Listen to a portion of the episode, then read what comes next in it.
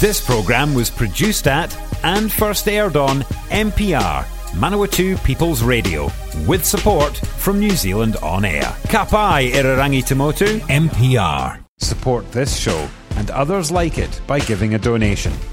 For more information, go to www.mpr.nz forward slash donate.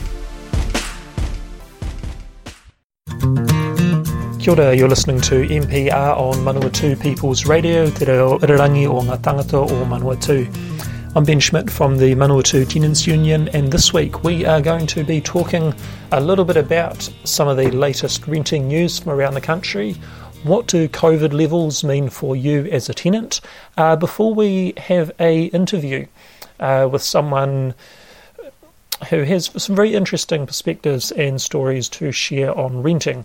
Um, without any further ado, uh, this show is being recorded on Friday the twenty-seventh of August, so certainly it is, the way things are at the moment, it is well possible that circumstances around COVID uh, may have changed by the time you are listening to this show. But as of today, we are in COVID level four, and there has been some updated guidance issued from Tenancy Services around what do the different COVID levels mean for tenants. As always, if you need any uh, tenancy advice or support, you can contact us for free at the Manawatu Tenants Union. But in short, in level four, everyone must stay in their current place of residence where possible. Stay home unless you are leaving for essential movement. You can only move house if required to do so by a court order, or if you need to use a temporary or emergency home. If you have to leave for your safety, leave.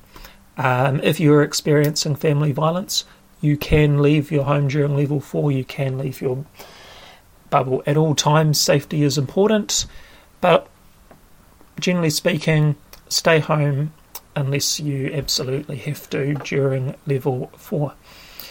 Um, if, unfortunately, we have not seen a, there has not been a rent freeze or a termination of tenancy freeze as there was during the last lockdown, but if your tenancy is going to end du- during level four, talk to your landlord about extending the tenancy, and you're welcome to contact us for free advice and support. If you have nowhere to go uh, and need emergency housing, call WINS on oh eight hundred, five five nine, zero zero nine. They are there and they are prepared to help people with emergency housing when you have nowhere else to go. Uh, landlords must not visit their tenants or carry out in- in-person inspections during COVID level four, although they can carry out a virtual inspection, and the same requirements around at least forty-eight hours notice would apply. Um, maintenance can be done if it is urgent, if there is an immediate risk to health and safety, but it should not be done otherwise. The Tenancy Tribunal is not arranging face-to-face hearings, um, but maybe generally either be rescheduling um, or adjourning hearings or holding them by teleconference, and they will let you know what is happening. During Alert Level three, once we move down from Alert Level four, uh, this means that tenants can move houses, including between different alert areas, if you are moving within the same alert area. So if you're moving in Palmerston North, which at some point in the future may be from Level three to Level three, removal companies can assist in moving, as long as they follow contact tracing, distancing and COVID guidelines. Uh, you should have documents with you to show that you are move, moving house if you're moving during level three, you know, such as a signed tenancy agreement. Um, it is recommended that inspections only occur in emergencies. Virtual options are an inspection if you agree, as in level four. And at the end of the tenancy, there should not be a final property inspection as would normally be done. Um, recommendation is that tenants just take photos of everything. It is still recommended that maintenance is only carried out in emergencies and that property viewings uh, do not occur at level three, although they can happen if they meet certain um, restrict guidelines. And it would also require the tenant's consent um, if that wants to happen. Alert level two, really as we're getting more back to normal, moving, inspections, maintenance can happen, but it's important to make sure that COVID guidelines are still followed with distancing, contact tracing and hygiene.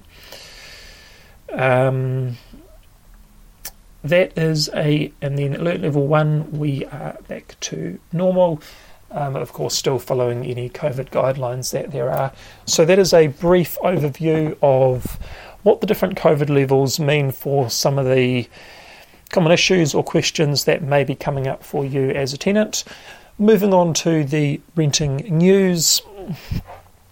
So uh, unfortunately, like I said earlier, we have not seen a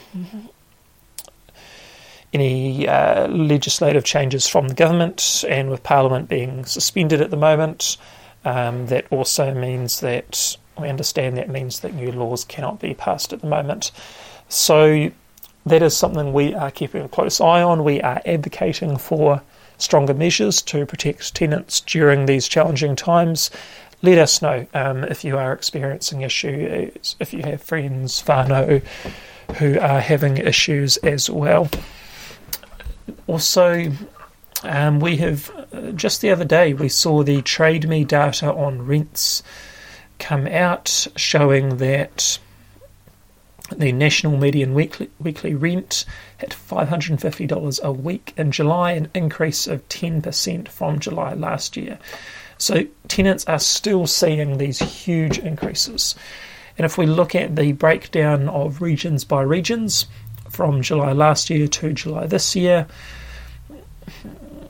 the Manawatu-Wanganui region had the second highest average rental price increase of fifteen percent. Um, only beaten, beaten's probably not the best word, um, just below Taranaki at nineteen percent, uh, and all the other figures from there we're seeing increases of below ten percent, um, what is a very concerning to still see that our region here in the Manawatu has rapidly increasing rents. Uh, we are seeing tenants contact us with extortionate increases, um, sometimes one hundred, one hundred twenty or more dollars a week, that are often legal because they fall within the market rent. So this is a huge issue where we really do need the government to step up and provide rent control. Um, that is something we're advocating for strongly and would welcome the opportunity to discuss further with anyone. So, just to keep things moving, um, we are now going to have a interview uh, with someone who has joined us this week. And we are now joined with uh, Josh for this week's show. Josh is a student and a renter. Thank you for joining joining us, Josh. How are you going during the lockdown so far? Kia ora. Um, yeah, the lockdown's pretty good, actually. Um I was getting pretty tired beforehand and about ready to just like spend a few days napping at home. So it's worked out quite well that I now actually have to do that. So I can't blame myself for not being productive either, which is real handy. And is there anything else you want to say about yourself? Um, not not particular. I don't know if there's anything else much to say. No, that's all right. And so look, one of the things we like to ask people is, are there any particular renting stories or experiences that you'd like to talk about today? Um, that's a really good question. I should have come a bit more prepared. I did have a few minutes to think on that and didn't. Um, I guess, I mean, there's a few stories that come out of my time in Wellington, which are, are interesting. The flooding situation. I mean, it's interesting. So I lived in Wellington from about twenty fifteen to twenty nineteen, I think. Um, and the flooding situation down there was, well, it was rough student flats. I was studying at Vic. Yeah. Um, yeah, so we had flats, um, with like holes in the walls, um, like just mold everywhere. We had rats living in the cupboards, mice living in the walls in another flat. Yeah. Um, yeah.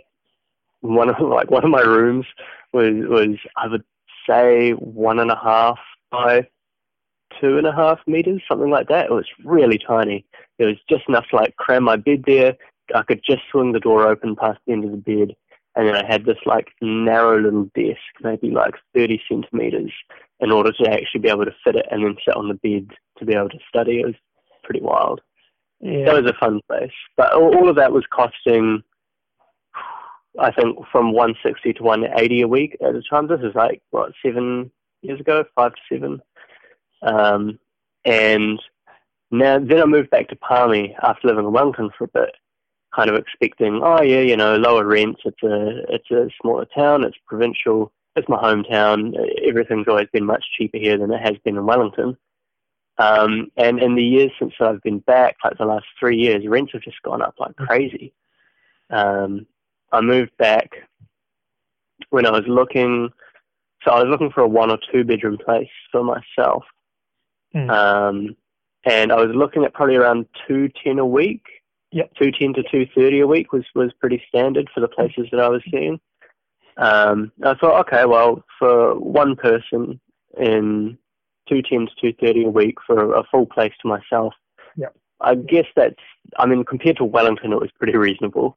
It's still not super livable, but hey. Yeah. Um, and then just over the years, so we just had a massive rent increase come through. We just got our notice for it a couple of weeks ago, um, which increases our rent by fifty bucks a week. So we're now looking at two eighty a week for a two-bedroom flat, um, which is apparently, according to our landlord, still kind of on the lower end of the market for that. Yep. And that's absolutely wild. Oh, I, I um, um, that's, it's so that, it's crazy in Palmy. It's yeah. Just, yeah. And certainly just because it's legally right doesn't make it morally right. That is why we've still got a long way to go and a lot to push for.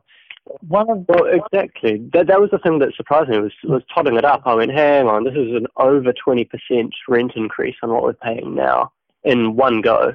Mm. Um, and, and talking to, to one of the residents downstairs, I, I live in an apartment of flats. Um, one of the residents downstairs, this rent increase puts it to over fifty percent of her income. Mm. Mm. And that's just unsustainable, especially because it's it's going up year on year on year. So in two, three years, mm. we're just not going to be able to to afford to live in even what is a pretty, um, I would say, bottom end of the market flat that I'm living in right now. Mm. And so when are those increases going to be taken? Is that going to be coming into effect quite likely during the lockdown? Mm, they come into effect in October. We had our sixty day notice. So, uh, um, and so, so, what do you, what do you want to see change there, Josh? Or if you were the minister for housing, what would you be doing there? I mean, I would, I would. The, the problem is very, it is systemic. It's, uh, it's, it's not only something that can be fixed or solved by fiddling around the edges, mm. but there's a lot that could be done around the edges that would make a really big difference to people flatting. Yeah. Um, and and one of those obviously is, is a control on how much rent can increase by at a time. Yeah. Um, because like in previous years, my rent's increased by probably around twenty bucks a year. Yeah. And that's that sucks, but that is like possible to make ends meet. Knowing like, okay, I have sixty days to reconfigure my budget to try and pull another twenty bucks out of somewhere. Um, and that's difficult. It's not easy, but it's a hell of a lot better than trying to do that for fifty bucks a week. Yeah. That's a, that's two thousand, sorry, two hundred bucks a month, which is, yeah, it's a lot. It's a lot of money. Um, so yeah, trying to, trying to figure that out. If there was, if it was like a ten percent rent increase a year, yeah, cap, if landlords couldn't increase by anything more than that, then at least there'd be some sort of hope that like, well, okay, I know my rent's going to go up by like twenty bucks a year, but at least it's only twenty bucks a year. I'm not going to get hit, because now I've I've had it go up by fifty bucks yeah. a week. My landlord was saying that some of the other units have gone up by seventy or eighty bucks a week this year. Yeah. And I'm kind of thinking, well, next year is it going to go up seventy bucks? Because if that happens, I'm out of a home. I can't afford that. Yeah, and that's the problem. Um, having that, it's absolutely ridiculous. And having that sitting there, knowing like, well, it might be more the next year, even if you did try and bargain it down a bit this year. Mm. They do as changes. And look, thanks for sharing about that, Josh. Any other experiences you want to talk about? Um, well, I could I could talk about my experiences overseas, if that's of interest. Exactly. Um, I spent a short time in the Philippines. Um, kind of, I don't really know what, what the right term for it is. It's, it's not really interning, but like integrating, living with and seeing the daily work of, of full-time activists over there. Um, awesome. And as a, as a part of that, I spent a very short amount of time with a group called Kadamai, who are a urban poor, which is which is kind of like your um, informal workers. Yep. So people who have very like casual work, um, people who uh, are self-employed, um, street hawkers, street sellers, um, and, and slum dwellers, essentially, um, who aren't able to access any sort of housing, rental or paid. Yep. Uh, sorry, rental or what's the term? You, you know what I mean. Yep. They're unable to buy houses or rent them. Yep. Um, so while I was with them, we took a visit. We took a trip just out of Manila mm. to a place called Bulacan, um, where um, the local organizations, so, so the way they kind of work is the activists um, are present in the communities. They talk to people about their, their problems, what's going on in the communities, um, and they try and basically prompt people to come up with solutions and work together as a collective and as a community to develop their own solutions. Yeah. Um, one of the things that had come out of the community was people was kind of staring across the road at this huge block. I can't remember how many, I think around six thousand units mm. of housing, which had been built for military officers and police officers. Yeah. Um, and their families. And they'd been built around eighty percent of the way and then just never finished. And they'd been lying vacant for years and years. Mm. And so the community said, well, we're living in, in terrible housing if we're living in housing at all. Yeah. Why don't we go and live there since no one is using it and no one is building it? Mm. And we can just chuck a roof on it and call it a home. Yeah. And so this kind of spread throughout the communities in that area. They moved into Pandi, yeah. and there were six thousand members of Kadamai who moved into that block. They set, they've essentially set up their own town. Yeah. Um, so they have street committees, and then over your street you have kind of your, your block committees, and then neighbourhood committees leading into an overhaul, uh, overall town committee. Yeah. Um, but bear in mind also that six thousand members, mm. um, and each member has a family also who lives there. Mm. So when I went and visited, there were around twenty thousand people living in this massive occupation. Yeah. Um, yeah. And that was that was just something incredible to see, the power of of communities and people mm. working together, defining their own solutions, and then making it happen. Yeah. Um, and it's been it's been really interesting coming from that experience, coming back to New Zealand, and kind of having this experience, which I'm I think is pretty common worldwide. Mm. But that ev- everyone kind of knows that things are really bad and knows that things have to change and that we've got to do something about it. Mm. But it's really, really hard to actually work together and actually collectivise with our neighbours and, and engage in any sort of struggle. Yeah, um, it's hard to know what to do, and it's hard. It's hard just to talk to people about this sort of stuff. It's not really yeah. accepted. It'll be is, yeah. that deeper in a moment, but just going back a little bit. So, yeah, yeah, yeah. These street committees and that neighbourhood committees, what sort yep. of things did they do? I mean, was it just keeping the repairing leaks in the roofs and making sure people pulled their weight in the community, or what sort of things yep. did they do? Yeah, so so there's an aspect of that. So so there's a whole lot of stuff they're doing. Mm. Uh, essentially, it, it's kind of the pattern across the whole activist left there, yeah. which is that it, it's not just about saying no. It's not just about fighting against, you know, what, what the government is doing and, and against corruption and against um, the the kind of oppression and exploitation of bosses and especially in the Philippines, uh, foreign corporations. Yeah. Um, but also about building up something new and building an entire new system of, of self-governed community. Mm. So these these street and, and local committees, they, they're all made up of a bunch of different subcommittees. Yeah. So yeah, you've got your really practical stuff. So there's financial committees, mm. and they also deal with making sure that there's water and electricity. Yep. Those are massive, or at the time that I was there, which is twenty eighteen, so quite a few years ago now. Um, not well, not quite a few, but you know what I mean. Yep. Um, they, they they were just trying to make sure that they were still they had enough generators to produce enough power for the whole community. Um, they were trying to move off shifts, so they basically, because they were moving into housing which was just completely um, uh, removed from the grid, and especially once they occupied it, the government did their best to cut them off. Yep. Um, so, so they were working their generators on shifts, so you could only use electricity at certain times. That was one of the major practical problems. Mm. Um, they'd set up uh, wells, um, uh, like like pump wells.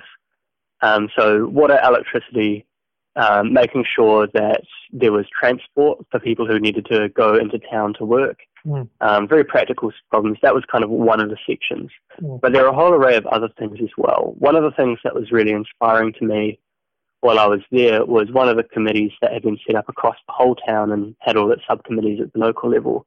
Yep. Um, was moving towards gardening, setting up um, community and collective gardens through all of the streets, along the roadsides, in the centre of the cul-de-sacs, and in the space between the streets as well. Um, and setting up these big collective gardens that the community could provide for itself. And also, when you're working collectively with your neighbours, you're rubbing shoulders with them, you're getting to know them, you're becoming friends with them. Yeah, it's just a, it's a much nicer place to live. Mm. Um, then, as well as that, they had a healthcare committee. They were setting up um, basically local volunteer um, doctors who'd get training from yeah. other like humanitarian organisations. Um, there was also political committees. Yep. So basically they would be figuring out, well, what's the problems in this community mm. um, that we can campaign around? What's the problems that are going on, yep. like not just in our community, but in the city as a whole and in the country as a whole, mm. that we can collectively do some work around? Um, as well as political, you also had, there were some childcare committees. Oh, yeah. Um, there were also education committees. Mm. So a whole series of studies Um, including on, like, well, what is the situation in the Philippines? Why is it that so many people are living in slums? Why is it that um, our country is incredibly rich in resources but still very poor on a global scale? Mm. How has this happened? And so kind of studying these processes of colonization, um, imperialism, capitalism, and, and defining a response to that, which is community-led. Um, it, it was a really fascinating time. So yeah, they've got they've got this whole array of of committees and work that's being done at the local level and, and driven by the local people, which is just fascinating. And the the other question I just had around that was, did they have much trouble with equivalent of or sort of local or central government over there, or were they sort of left alone? How did that relationship work with some of your you know, your systems and bureaucracies and powers that be? Yeah, it was, it was, there was a fair bit of tension while I was there. Um, so one of the issues that had cropped up was the local government and local police were very willing to work with them, yeah. but the national government was not. Mm. So they had an arrangement with the local, um, I can't remember what it's called, but it's the kind of the equivalent of local council. They had an arrangement there around education, around where their children would go to school and what would be provided for them. Um, they also had an arrangement with the local police, which was, oh, sorry, so one of the further committees at this um, local community organised level was a security committee where they just make sure that everything was, you know, keeping the peace, making sure no one was being disruptive, yeah. and also making sure the community was safe from any incursion. Mm. Um which is a lot more intense in the Philippines when you're also dealing with right-wing paramilitaries, which thankfully is not something we have to deal with at all here. Um, so that was the thing. Basically, they had an arrangement with the local police that if there were issues within the community, they would be solved by the security committees, and the police would not enter the communities and cause any problems there.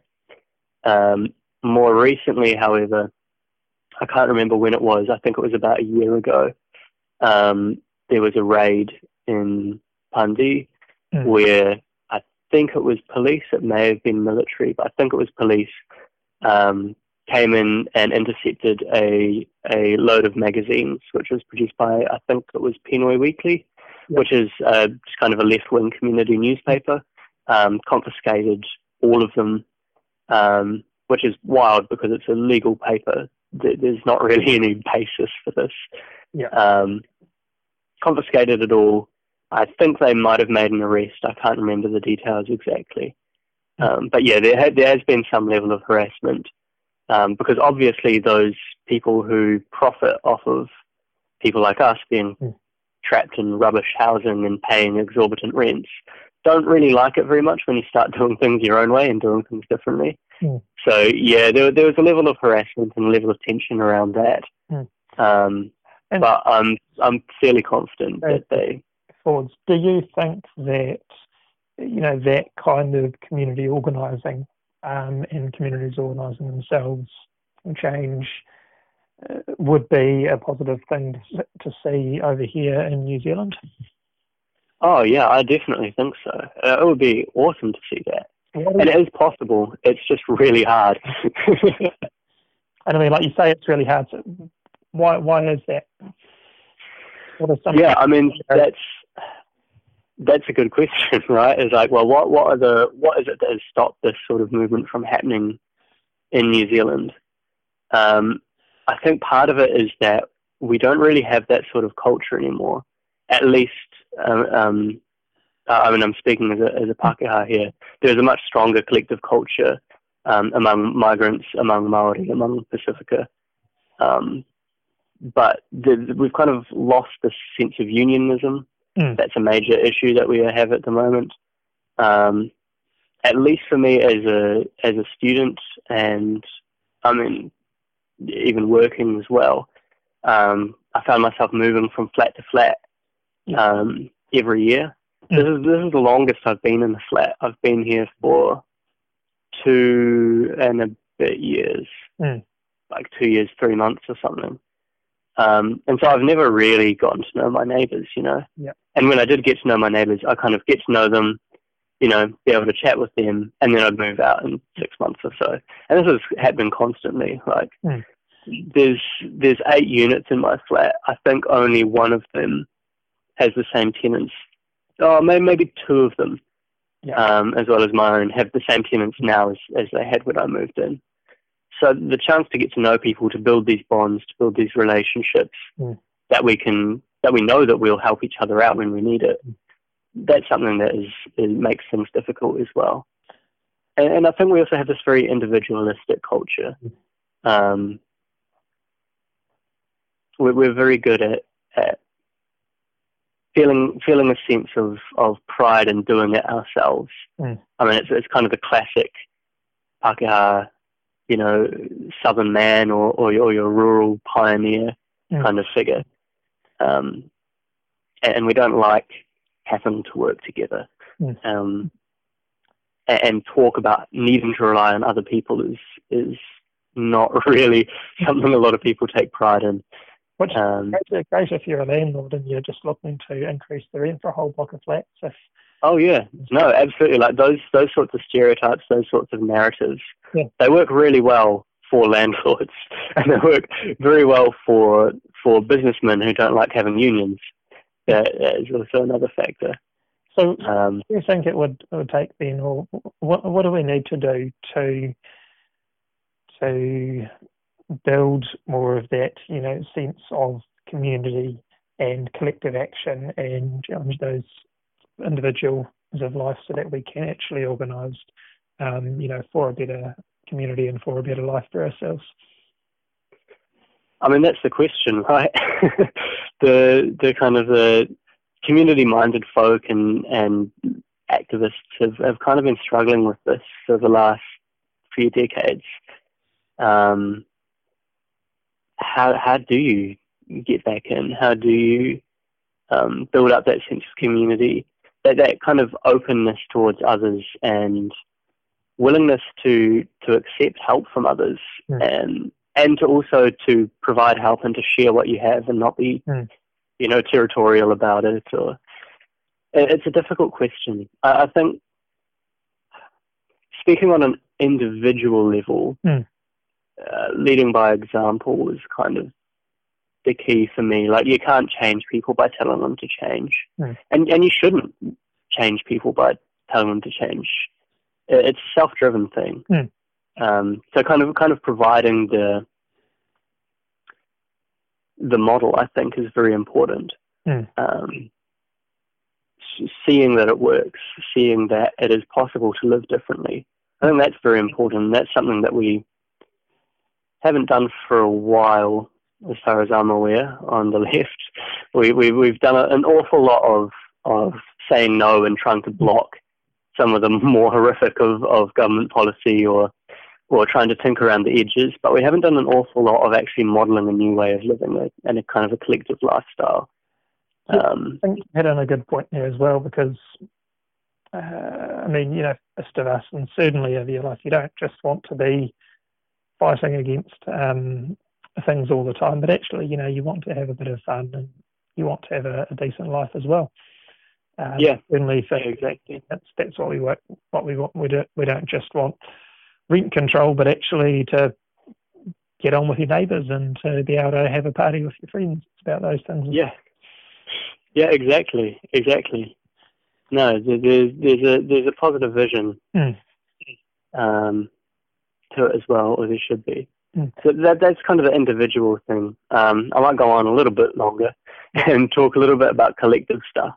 Mm. Which is that, at least for for unions and, and for, I, I guess I can only really speak for my own experiences. Mm. So in in my experiences, like, we've lost a lot of the kind of the institutional stuff that we had in place. So before the nineties and, and up to the nineties, when a lot of this stuff kind of not so much fell over as was kind of pushed over. Um, we had systems of, of education, of mutual support. Mm. Um, we had strong unions. Um, there'd, be, there'd be space, and we'd, we'd make space for people to come together, ask questions, talk to each other about the problems in our lives. Mm. Um, and we'd have generations of institutional knowledge about, like, well, in the nineteen thirties in New Zealand, there was a, a big um, uh, unemployed movement and a big like housing movement. Um, what are the lessons that we learned from that? In, in the sixties and, and seventies, there was kind of this new left movement where students, organisations um, and community unions really took the fore and, and pushed forward for something different. Um, what are the lessons that we've learned from that? Like, what's the knowledge of that? Like, I only discovered this stuff by accident. I was just, you know, reading through some articles on, on related topics and, and came across this one sentence which mentioned, like, the Ponsonby People's Union, and I was like, what the hell is that? Why haven't I heard of that? And I did some really interesting stuff, but it's not, we don't talk about that anymore because we don't have those meeting spaces, we don't have mm. that living history. So that's something that we could be trying to build up. Um, just have a meeting every now and again, every few weeks, have a potluck, talk to your mates um, about what's going on in their lives and what's going on in the community, mm. and and figure out, like, what's our history, what what is it that we've done in the past that has and hasn't been successful, and what did and didn't work, and yep. what might we be willing to try. No, really good points there. And um, anything else you want to discuss today? Um, I mean, I'm aware that I've talked for quite a while, a yeah. good long while, longer than I intended to. Um, I mean, there's there's more that could be talked about, but um, no, and that's kind of the, the main things that are on my mind about renting at the moment. So, but uh, look, thank you, Josh. It's been really amazing um, listening, talking around your experiences, New Zealand, about the Philippines. We don't often hear about um, other housing actions overseas, but when they do, often find you, you might hear about what's happening in the U K or in the U S or Australia, um, but not so much some of the non-Western countries, such as the Philippines and all over the world, where there's still really amazing organising happening um, around housing and tenancy issues, and bringing that back with uh, the need for collective action and where we go to from here. So thank you for coming on, Josh. It's been great to have you, and um, hopefully we might get you on another time to um, continue that corridor. Yeah, sure. No, absolutely. Thanks for thanks for having me. Thanks for hitting me up. And that was a interview with Josh. I hope you enjoyed listening to it. Uh, don't forget, if you have any tenancy issues, questions, you are always welcome to contact us. We are working remotely during COVID levels three and four, so you can call us on zero two seven, five four two two zero seven one, flick us an email on info at m t u dot org dot n z, or get in touch by Facebook, and we will uh, do our best to help. Ka kite.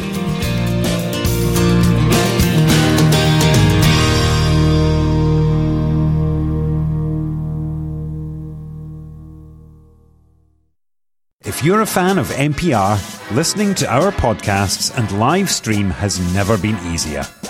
Just search for access media dot n z on the App Store or Google Play and download the app with the kiwifruit logo.